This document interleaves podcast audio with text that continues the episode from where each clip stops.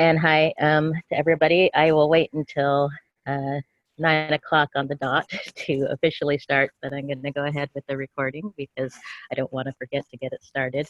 In any case, I was saying we have the resources at um, www.higheredconnects.com. Um, we have a whole page of uh, coronavirus resources, everything from the links to the official sources to I've been posting um, a whole bunch of stuff related to uh, how to use online resources. Um, there's things for faculty who are transitioning to teaching online. Um, and then um, if you haven't been following Bryan Alexander's blog, he's a futurist. He actually was in our first uh, online webinar a couple weeks ago talking about um, some of the issues that are facing higher ed. And so that's a really great blog to follow. He's uh, got a, a, a, a, whole set of uh, resources there as well. So um, we're, a lot of people are tracking what's going on in terms of um, campus closures, um, which almost every campus, I believe, is closed these days. Um, but in any case, uh, so make sure you check that out. Again, we're at www.higheredleads.com, and we will have our next newsletter coming out on April 1st, and that will include some commentary from me on what's happening uh, with the uh, coronavirus situation in higher ed. And you know, unfortunately, we're we've even had a couple of campuses announce closures here in the San Francisco Bay Area. Notre Dame de Namur University and uh, San Francisco Art Institute. So this is going to take a heavy toll on campuses, particularly around um, you know the ones that are uh, having financial difficulties. I apologize if you're hearing noise in the background. Um, uh, for those who are just joining, it's now nine o'clock. Welcome to our today's uh, webinar for the Center for Higher Education Leadership. I am in my backyard using the cell service because I can't get cell service in our house. And our Wi-Fi is down. Comcast is our Wi-Fi internet provider, and they've been having a lot of issues with uh, um, getting with the internet going up and down.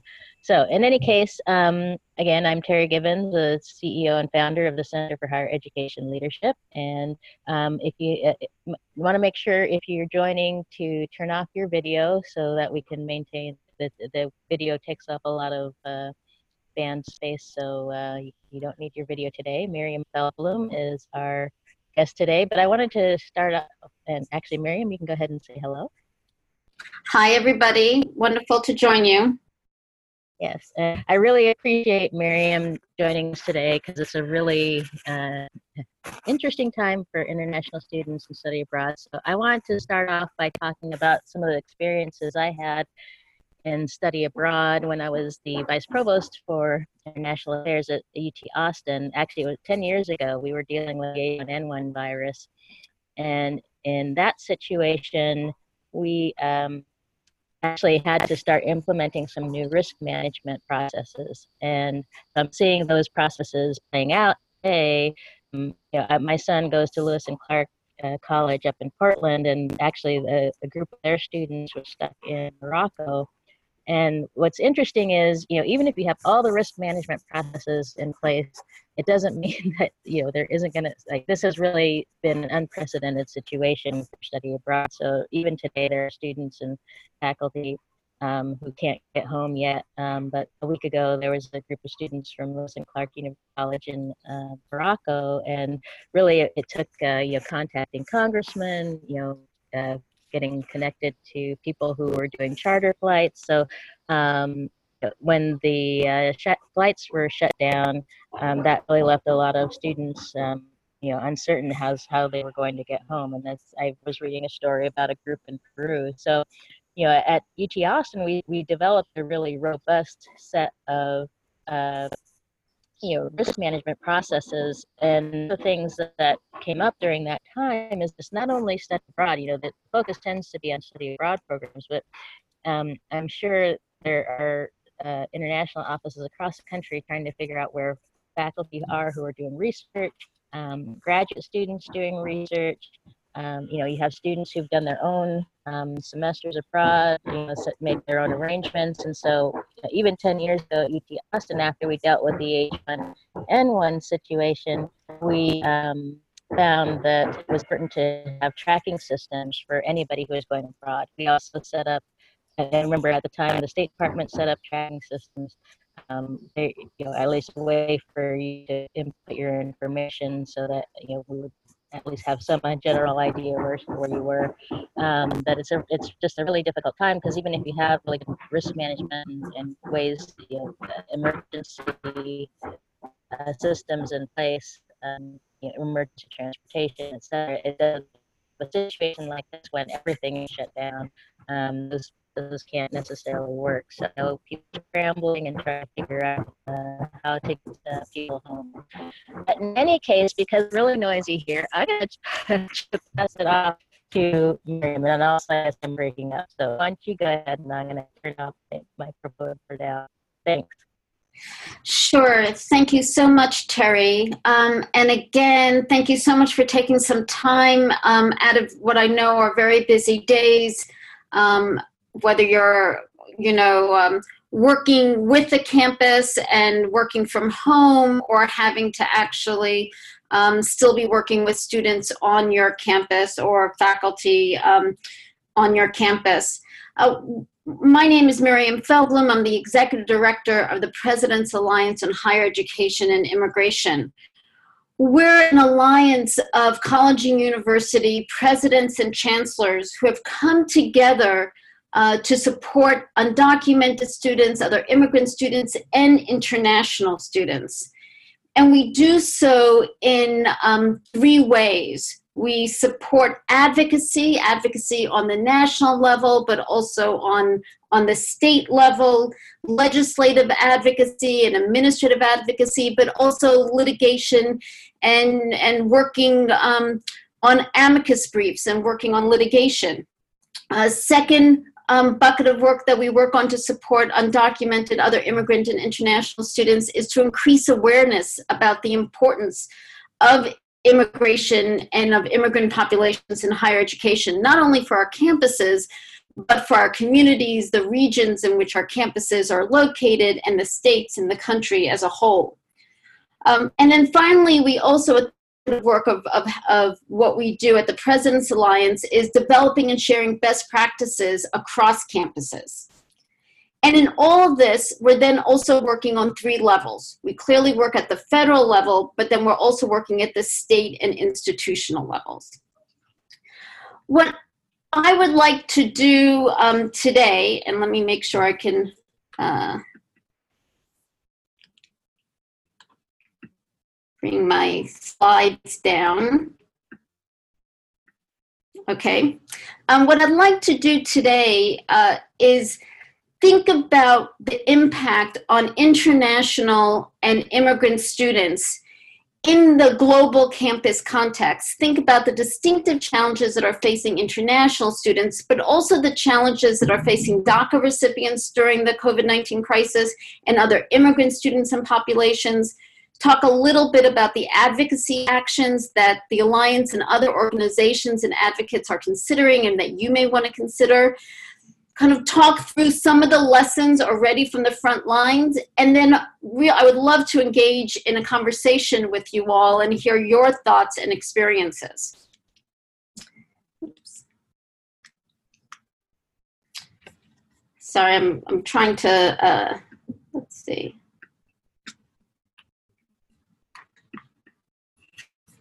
not what i wanted Okay, so let's kind of go through just, and, and Terri was starting this with the campus context.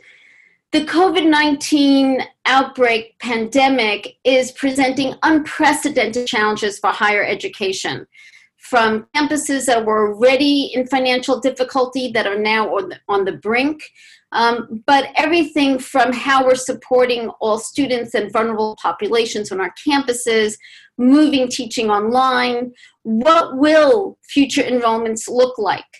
And if we consider international students, clearly international students and the future enrollments of international students could be tipping points for many campuses that really rely on the enrollment of international students to help with revenue and with the with their programs whether at the undergraduate or graduate level. I keep trying to move the buttons and the buttons don't work. My apologies. So what are the distinctive challenges that are faced by international students? Well, there's a there's a range of cascading issues, as those of you um, on the on the Zoom webinar and on this call know. So, when the COVID nineteen crisis hit, and many campuses early on were making decisions to close campuses and to move instruction online. They were doing so in an existing landscape of policies and regulations that were heavily structured. And it seems as though many campuses were making decisions without fully understanding all the impact on the international students. So, for example, as you now know, um, moving online needs a um, needs new guidance from the Student and Exchange Visitor Program, SEVP, to allow international students to participate on online education. That was an unknown right at the beginning as campuses were moving online. But it's not only around online instruction, it's around their work on campus. It's a, it's a, it's around summer internships or internships off campus a range of, um, of issues that govern what international students can and cannot do. That was the context in which campuses were rightly making immediate public health decisions and teaching and instructional decisions for their campuses as a whole.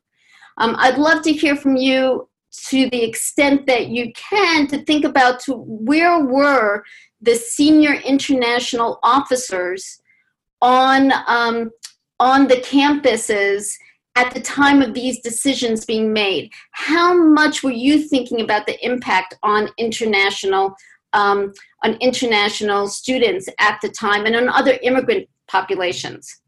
What we what we also know, and this is not only um, impacting international students, is range of vulnerable student populations on campus that were dealing with logistics, that were needing more communication. I think almost every stakeholder population on campus were needing more communication from the administration. Um, there were travel barriers, lack of money. What was going to happen with their with their jobs that they may already um, be participating in, or for campuses, for, for international students who are thinking about the jobs for the summer. So, for example, we certainly heard a good number of cases where campuses closed, international students were told to go home, they would be, participate remotely um, from home in the, in the classes, and then not fully recognizing that at this point they can't apply for optional practical training from abroad they actually have to be in the US at this point, so far, in terms of the existing guidance and regulations. But they actually can't get back to the US to apply. So, does that mean that their summer opportunities may be lost to them? Uh, there's also questions around how the internet was going to actually work in their home countries. Uh, so there were certainly many campuses that allowed international students to stay, but a surprising number of campuses that also were asking all international students to leave. There was fear, confusion, uncertainty, and again, while this is not you know, confined to international students or to other immigrant students, how it was also impacting their access to work, to funding, to resources, played out differently and distinctively for international students and for some immigrant students. Um, SEVP, which is the Student Exchange Visitor Program, uh, did release guidance on March, March 9th and then March 13th, and just this week they also released some new FAQs. They've been quite responsive, which is which is great you know, making it clear that yes, international students can participate in remote instruction. You can tell us after the fact, but tell us within 10 days. Here's what, you know, you need to do. Um, uh, but there are many, many unanswered questions, whether it's regarding optional practical training or even work on campus being done when a student is off campus. Uh, across the globe, uh, consulates and embassies have also canceled the visa appointments, which means that once you're out of the country, how continuing students as well as new um, potential enrollees for fall 2020 or for summer 2020 will be able to come to the US is an unknown. It's uncertain right now.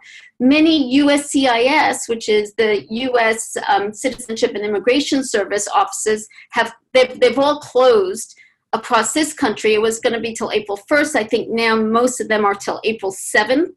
Probably will be later than that as well. And that affects many different um, kinds of services that immigrant students and staff and faculty may need in order to ensure that they are in status, that they're complying with what they need to what they need to do.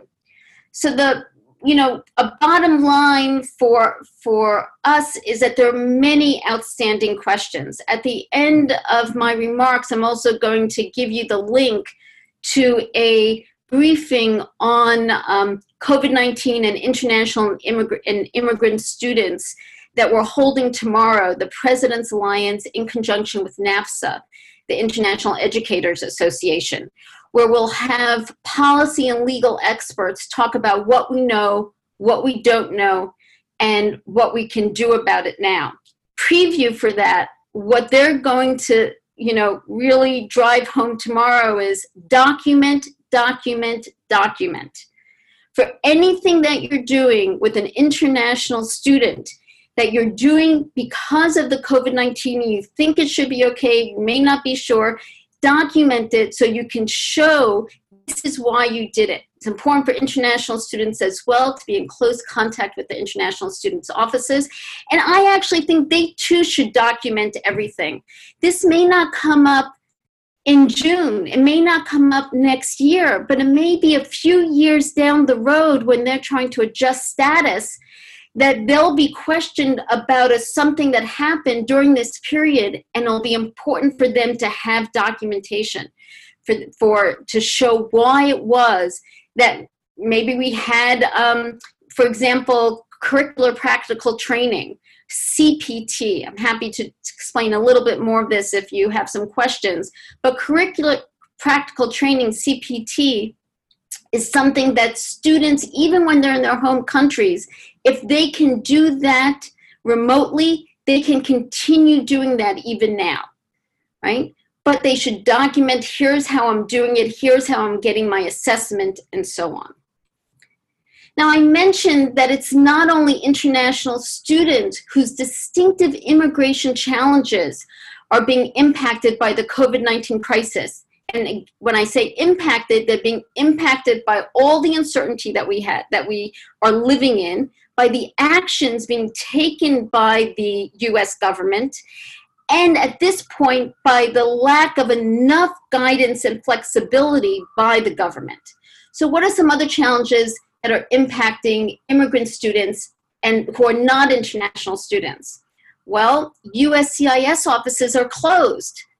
So those students and alumni who need to renew their DACA renewals in 2020 may not be able to do so if the USCIS offices don't open. They actually require biometrics appointments. So there's an in-person component of renewals for employment authorization documents. There's a, if your employment EAD, employment authorization document, is expiring this spring, you may not have the ability to renew because the USCIS offices are closed. One of the things I'll mention later on is that we just sent a letter to the Department um, of, of Homeland Security and to the Department of State um, asking for some flexibility and guidance. So for employment authorization documents, asking for an automatic extension of those documents for those whose um, documents were expiring in 2020. Let me let me switch to what we what you may also be um, kind of on your radar, though maybe not in these past weeks, is that the Supreme Court is expected to hand down the decision on DACA. Now you may say, well, but the Supreme Court won't do it now.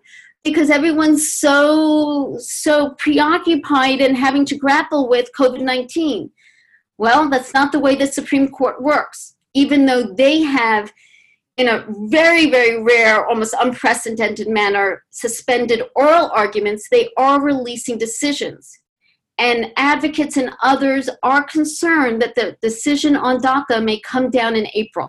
This is something that my organization has been trying to share out with all of our members.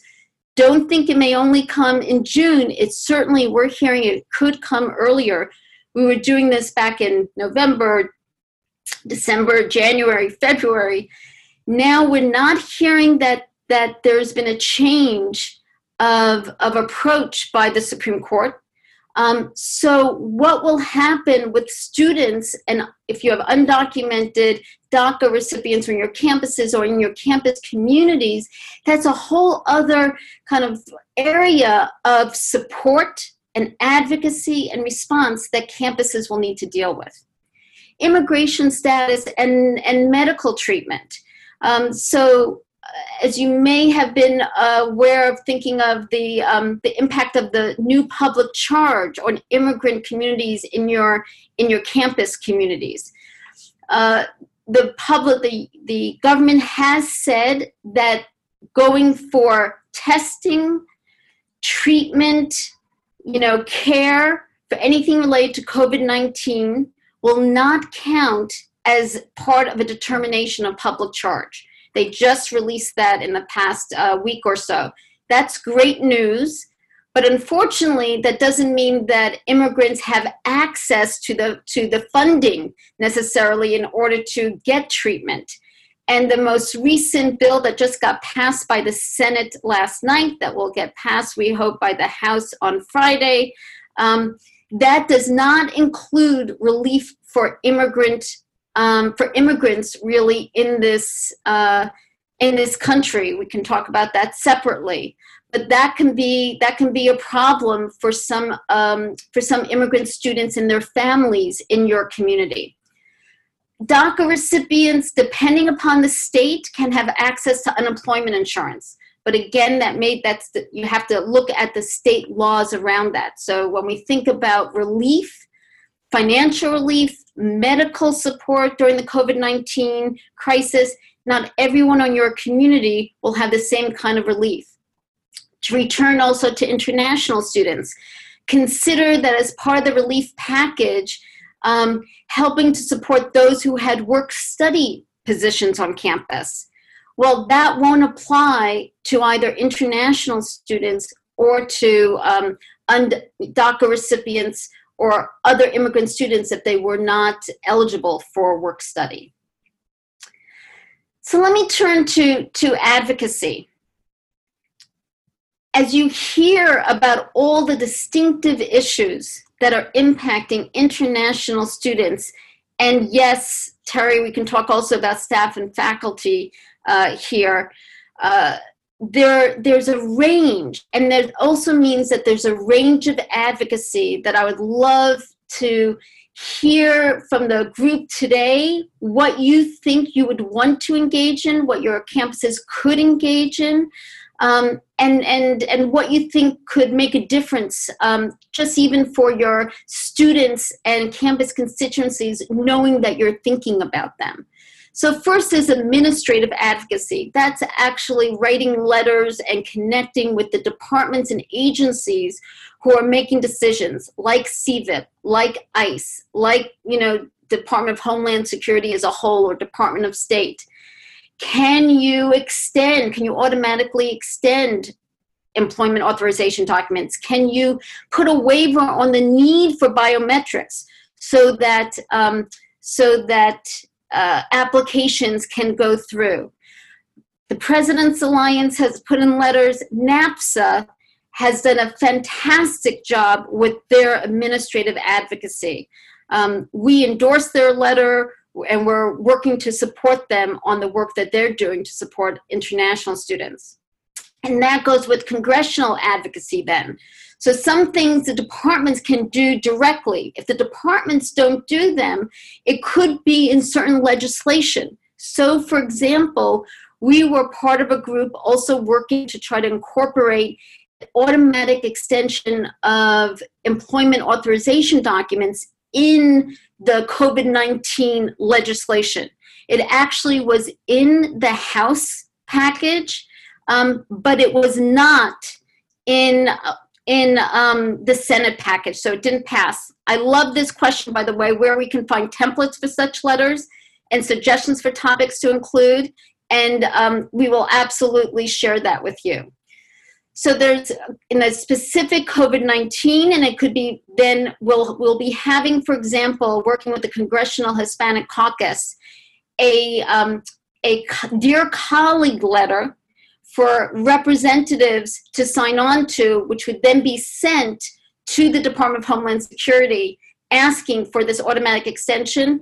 What you and your campus can do is contact your your representative to say this would be great to sign on to because it would support our international students, our DACA recipients, our TPS visa holders, and others who have employment authorization documents. Third, we're also working with the preparation for the for the Supreme Court decision.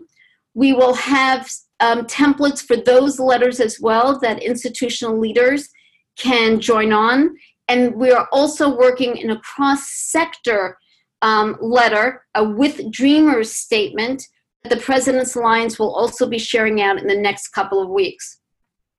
Finally, and this is what you can do directly at your campuses, which is your campus leaders, yourselves in your position your campus, or with students, write up op eds and uplift stories of how international students, alumni, and immigrant students and alumni are helping to battle COVID 19. They can be in so many different roles, whether, you know, working from the from the grocery store to the emergency room from a tech kind of idea that's helping to put um, classes online to a range of other kinds of work that our immigrant and international students, staff, faculty, and alumni are doing. And we really need to uplift those stories. Um, that's something that NAFSA is asking for. Um, we we are asking for if you're interested in doing this we just sent out our um, a member update today with a um, uh, with a link to a op-ed template uh, and an op-ed toolkit, and I'm happy to share that with Terri as well. I'm almost at the end, so kind of thinking about the lessons from the front lines. I think one of the important lessons that we're hearing from both campus leaders, from presidents and chancellors, from directors of international student um, services offices and from students and alumni themselves is when there's a emergency task force when these when these crises are happening we need decision makers to be putting the pieces together. You know who was in the room? Who was around the table if there was a real understanding of all the impacts on international students, could it have been done differently? Right? That's certainly something that um, is one of the lessons learned.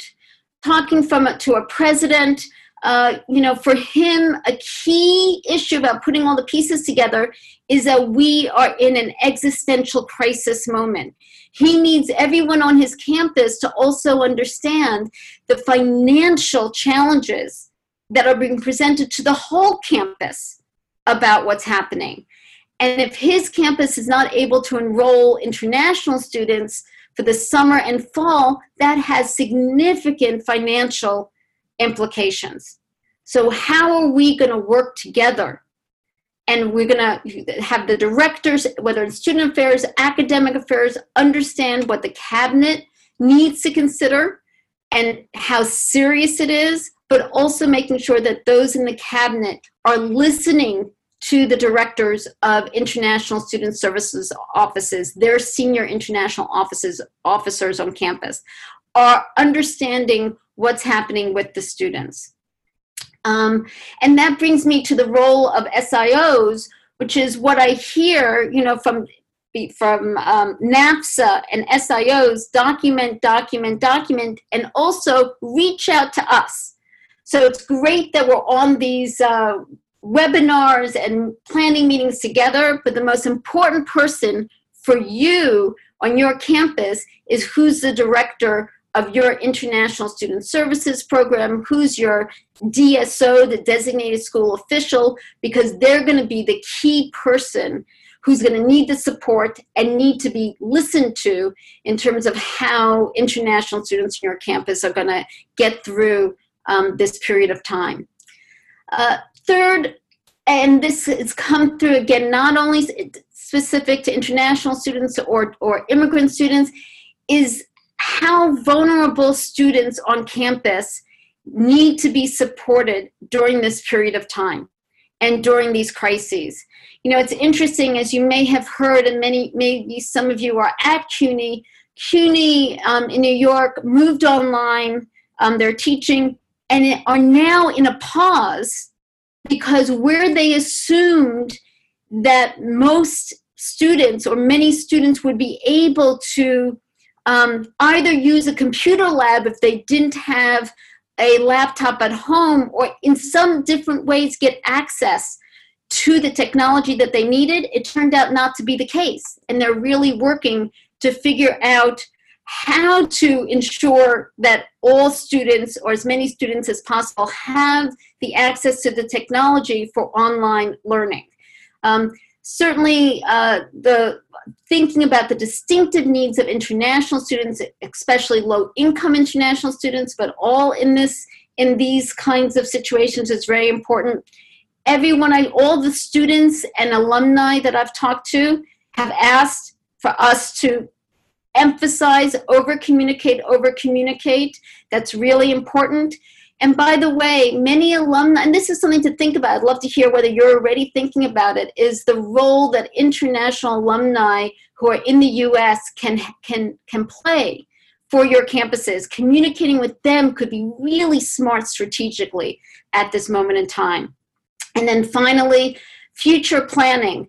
We are there's so many big unknowns, and the financial issues, the technical issues, the policy um, issues are are going to be um, really important for future planning, and that has to start happening um, of course, and I'm sure you're already engaged.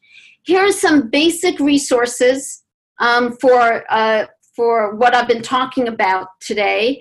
Um, NAFSA's page, the Coronavirus Critical Resources, is the best site in higher ed for policies impacting international students. They're doing a great job. They are your go to place for immigrant populations, immigrants rising, we, um, we supported them with this. And there, if you, I'm going to be sharing these slides, and I've shared them actually already with Terri. And so they're hyperlinked, and that is a list of resources for immigrants during this period. Informed Immigrant is another list of resources. I think the higher ed um, ACE Engage platform is excellent. I'm so glad ACE is doing it. I encourage all of you to, to join Engage. I think it's very cool to do. I also gave you um, uh, links to the letter that I reference and to our website. And then here, here's the, um, the briefing that I referenced earlier in my remarks. It's going to be held tomorrow, 2 p.m. Eastern Time. I have to say, we'll see how many people show up, we've had over a thousand people register for this briefing. And I think that what that shows is the need and desire for information and answers. Now, you're getting a preview that, in many ways, what the policy and legal experts will say is we don't have many of the answers that we need yet. But I think it'll be a really valuable um, briefing. And we've gotten hundreds of, of questions and we're trying to organize the speakers are really trying to address as many questions as they can. And that's it. Let me end there. Um, and again i would love to hear from from everybody and um, tell me what you're doing what have i missed um, and what are some of your questions and thoughts? Thank you. Thanks so much miriam. Can you guys hear me okay Pretty much. I apologize. for this. Yeah. Um, uh, Mary, could you talk a little bit more about uh, faculty and staff? Because that's one of the things I don't think a lot of people are, are thinking about yet. But it sounds like there's going to be some issues for faculty and staff as well. Absolutely. And so if you think about incoming international faculty and staff, there the consulates and embassies are closed. So they cannot, and they need their visa at this point, visa appointments. There's an in person component. And you can actually kind of start the process even without part of that in person component. Um, uh, NAFSA and others are asking whether some of that in person components can be waived or at least kind of some more flexibility. So if you think about international student, international faculty, staff perspective outside the country, that's really difficult. Premium processing, which enables a more ex- expedited um, processing of H-1B um, uh, petitions or applications are suspended. So there are many ways that it can be very difficult for those who are H1 would come in on H1B or in other kinds of visa um, uh, categories, or for J scholars. There's a question of for J um, scholars that we've seen, if it comes to the end of their term, should they leave? Can they stay? What can we do? And Terri, I'm not, you know, I'm a political scientist like you and not a lawyer. And so I want to make sure I'm not giving any legal um, advice, and the lawyers tomorrow won't be giving any legal advice. But the bottom line is there's a lot that we don't know yet. So the the advice that I hear from all um, lawyers is that if you are on a visa, you don't want to, and you're a faculty or staff, you don't want to leave this country right now, right? Because it can be hard to come back in. Um, but there's still not answers about what happens you know in the category of expirations of these expirations and other and, and other issues. Does that answer that that question? Yes absolutely. Um, it sounds like it's just going to be a situation where uh, leaders are going to have to develop some contingency plans if they can't get their your graduate students staff faculty you know back home to the us Absolutely. And contingency plans if they were planning to, um, if they had already agreed to hire somebody who was going to teach in a summer or fall class. Uh, and certainly, right now, even though it would be devastating to think about, and we certainly hope this isn't the case, but what happens if you're not able to bring in a, a, a robust, either a cohort at all or a robust cohort of international students. Yes, absolutely. So I'm sure there's some other questions out there. Right. So yes, and I saw, you know, from Tarrant also, um, love to hear more about practical ways to support students who are unable to go home. And I think that there's, um, and this is this is one of the reasons why I also bring up international alumni and the way that um, different campuses were thinking about using or not using their alumni. Uh, I've certainly heard of campuses who've said to alumni, "Don't offer to house students, but send money instead, so that we can support students." For those campuses that decided to tell all their international students to go home. I think this, or to leave campus, this was a reckoning. This could have really um, long term implications. Because what institutions want to be known as is we have the backs of, of, of our students, we're able to support our students. And I think that um, there are some difficult conversations to be had about whether or not that was, um, even though that was an understandable, certainly understandable decision, but the rippling impacts on that. So people are talking about emergency funds. Remember, for international students, I was just talking um, to a researcher yesterday who's been talking to students. they they if, if their campus closed, they don't have a family to go to. Their job may be lost. They may not have other funding. So so money and stability can be really important. And so whether it's an emergency grant fund, whether it is utilizing some alumni in different ways than just funding, whether you can keep your campus residence halls open would be another kind of practical way. Oh, I love that, Lori. That's great to know. So Lori writes that she and her team are developing materials for campuses to help them communicate. I think that's really important. Um, there's also um, apps that allow, um, you know, teletherapy and, and support in numerous languages that both help students and their family. And you may want to explore those kinds of um, partnerships uh, with, with, with those organizations and companies.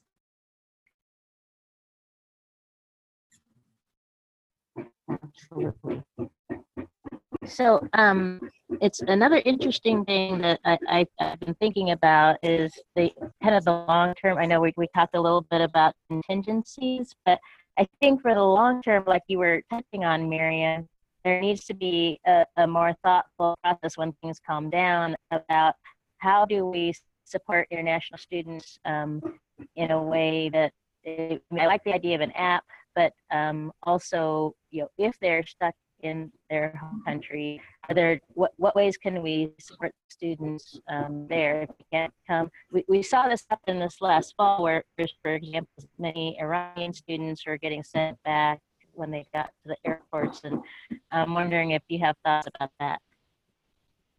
Well, I think at this point it's still an open question. For example, some some institutions are thinking, let's say you enroll new students, but they're not able to um, to come.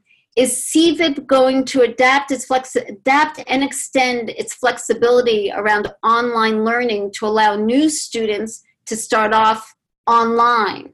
Will they extend the flexibility so that international students can be online and be um, in their home country?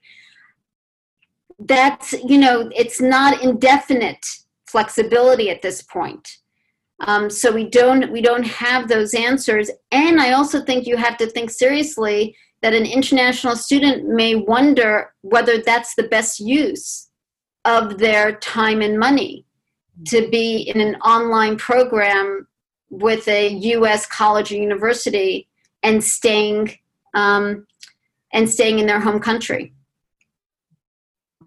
Right. Yeah, I mean, I think the the online option is going to be difficult for obviously for all the reasons you you've already mentioned. But um, in any case, um, I'm also wondering, you know, how do we um, think through some of the issues I guess I mean a lot of it is just waiting to see what happens um, with the Supreme Court and so on. But um, yeah, I, I'm I'm a big uh, I really believe in, in you know planning ahead and, and trying to think through different scenarios. And I, I think one of the things that's going to have to happen is we're just going to have to start thinking through some of those scenarios because things are so uncertain. And I know a lot of people's time is just being taken up by dealing with the current crisis, but um, uh, I'm wondering, um, you know, beyond the the forum you're doing tomorrow, um, are you just thinking about uh, ways that you can help campuses start thinking through some of these different contingencies and, and stretch, you know, basically strategic planning for, for the future? Well, we're thinking about advocacy um, issues for the future, um, but not strategic planning at the level of the institution. I see that Tarrant wrote a question that I would love to, to know as well about what are the burning issues at, at the institutions of those who are participating today related to, um, to international students, or maybe, you know, the burning issues are not um, connected to international students. But if, maybe if we can hear from, from others, that would be really interesting.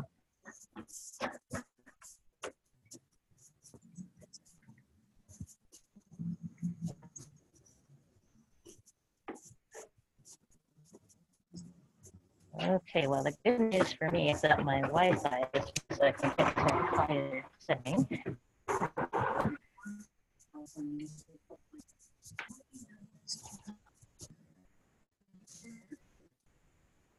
Okay, so uh, while we're waiting for folks to bring up their issues, okay, so I have Wi-Fi and woohoo.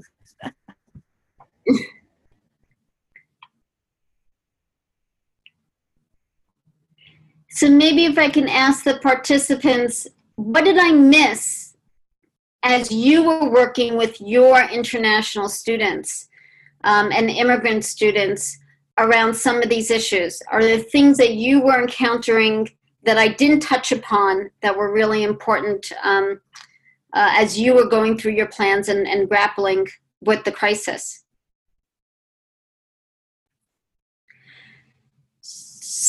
And as you're thinking about that, there's a question from Yorubi about is there any advocacy in place to help with OPT or work permit due to hardship regulations? So yes, that's another question about um, uh, whether right now, in terms of the flexibility around hardship regulations, we are um, certainly um, part of our letter to DHS as well as uh, NAFSA's letter was around enabling more flexibility for optional practical training, including enabling students to apply for OPT from abroad, um, enabling, um, you know, making sure that they can process the documentation, not require in-person um, components to it, and also looking at um, getting more flexibility for international students to be able to apply for work permits due to economic hardship. Those are kind of some narrow regulations now, but part of it, and NAFSA is involved. We're involved in OPT. We didn't mention the hardship regulation specifically in our letter. I think NAFSA may have mentioned it in their letter. It, I think it's also in our congressional advocacy and in NAFSA's um, advocacy. Those are exactly important questions. And the way that specific institutions can help is when there's a, um, a dear colleague letter in Congress connecting with your representative or your senator saying this is really impacting us. Um, there could be also sharing stories with NAFSA or with the President's Alliance about how this would be helpful. The human interest component can be really important. Um, but NAFSA and President's Alliance are two that I that that we're certainly working on those kinds of advocacy. Your Ruby, that? Yeah.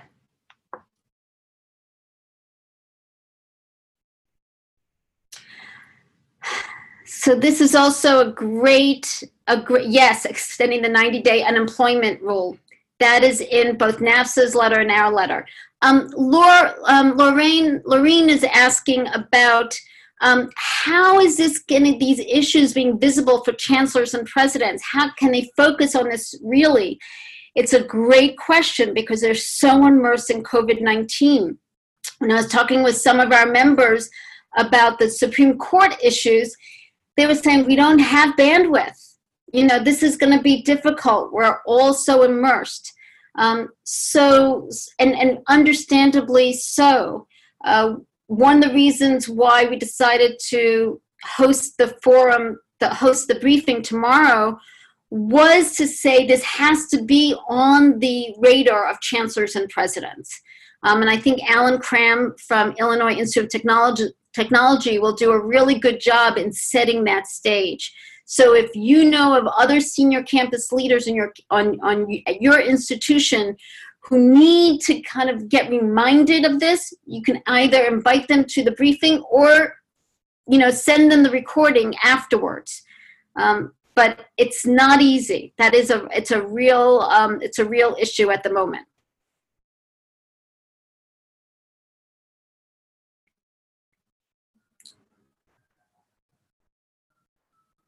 Okay. Um, yeah, these are some really uh, great questions, and um, yeah, I, I, mean, I think a lot for a lot of campuses, they're just so overwhelmed with the, you know, this how things are right now that trying to think about other issues is, going to be hard. But um, in any case, um, my internet is back. so uh, I'm happy about that. So apologies if there was a little glitch in there. Um, so Miriam, I know we've, we've both been in, in, these leadership positions and I'm wondering, do you mind just talking a little bit about um, how we can all support each other through these difficult times? I think, yeah, it, we all need to just take a deep breath and you know think about ways that i mean obviously the center for higher education leadership we're here and we really want to help everybody through these these uh, difficult times. Um, and you know from your perspective as somebody who's been an academic administrator i mean what do you, do you have any suggestions or tips on on how to deal with these situations? Um, recognize that that everyone is trying to do as much as possible, that there's fatigue, that there's worry and concern, and really demonstrate a generosity of spirit in, in everything that, that you do. I think that that's really important. Even as you give yourself also some leeway, you kind of lead with a generosity of spirit. Mm-hmm. Second, really think about who's around the table. Um, is your and you know asking about how can we make sure these issues are on the radar uh, the senior international officer on campus needs to be part of this. Um, think about who's around that table. Third continuously reach out and check in with students and alumni I think that that's really important, as well as staff and faculty in, in different ways. But don't ignore any of these constituencies. Parents are another constituency. So check ins. Just um, one of the things that came out of a of an admissions um, survey that just got released this week was contrary to some previous admission surveys, even though there was a lot of uncertainty by prospective, uh, by, by high school seniors about what their plans would be, this time around, they wanted much more communication from their colleges than they ever did in the past. Mm-hmm. So, over communicating and communicating with, you know, authenticity with different constituencies in your campus community can be really important. Absolutely. You know, we that's what our uh, we did a our webinar last week was on crisis communications, and I can't emphasize enough. I, I'm on a lot of different forums for faculty and so on, and the faculty are just you know they really need the communication. and this has been such an excellent discussion. I I hope you all will. I'm going to make sure I blast this out to everybody because this has been one of the best discussions I've, I've had so far in terms of uh, thinking through some of the implications of what's happening uh, in particular for international students, but just communication. I mean, I bet a lot of faculty don't understand the impact this is uh, having on their the students in their classes.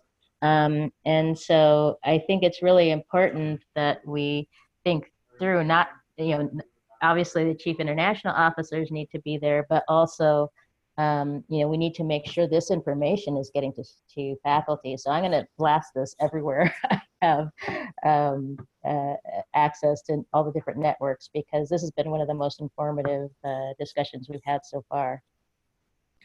Thank you, Terri, for the opportunity. Yeah, so um, uh, thanks everyone have, for your discussion. Yes, this is this has been really great. Um, thanks, everyone, and. Um, the slides, we will be sending everybody the slides, and I will also post them at our uh, COVID 19 forum, um, also on our, our uh, coronavirus resources. Uh, so uh, don't worry, we will make sure everybody has various ways to access the slides. And thank you, thank you, thank you Miriam. I, I, I really encourage everyone to uh, connect with the President's Alliance and make sure that you guys are staying informed and on top. And I will definitely be on the uh, the call, the webinar tomorrow. Um, this is a, a very important topic to me. I'm sorry I didn't have good internet access. I, I will post some resources around study. I was planning to study talk more about study abroad, but I will be posting some uh, resources um, on study abroad and what's happening there. And um, I'll also, UT Austin had set up a whole bunch of uh, systems for uh, risk management and tracking students. So I will uh, post some of those. And if you guys have resources um, that you are, uh, want us to share, please uh, don't hesitate to send us those. Um, you can contact me directly at, at tgivens or info at higheredleads.com. And again, we, we really appreciate you being there. Thank you to all of our members who are online and to those of you who aren't, please join us. Um, we would love to have you involved more. And next week, we will be talking with um, Steve Jordans about ways to deal with the crisis from a, a psychological perspective. So that's going to be a really, I mean, each one of these webinars seems to get better, but uh, we, uh, I think next week is going to be really great. So again, thanks to everybody, and especially thank you, Miriam, so much for for taking your time and putting together these informative slides. And um, I will be listening tomorrow. Thank you. Thank you, thank you, and and good luck, everyone. I'm thinking about all the campuses. Thank you so much for the work that you're doing. Yes, thank you, and we will. Uh, I'm going to go ahead and sign off now. But if you have any questions, don't hesitate to get in touch with anyone.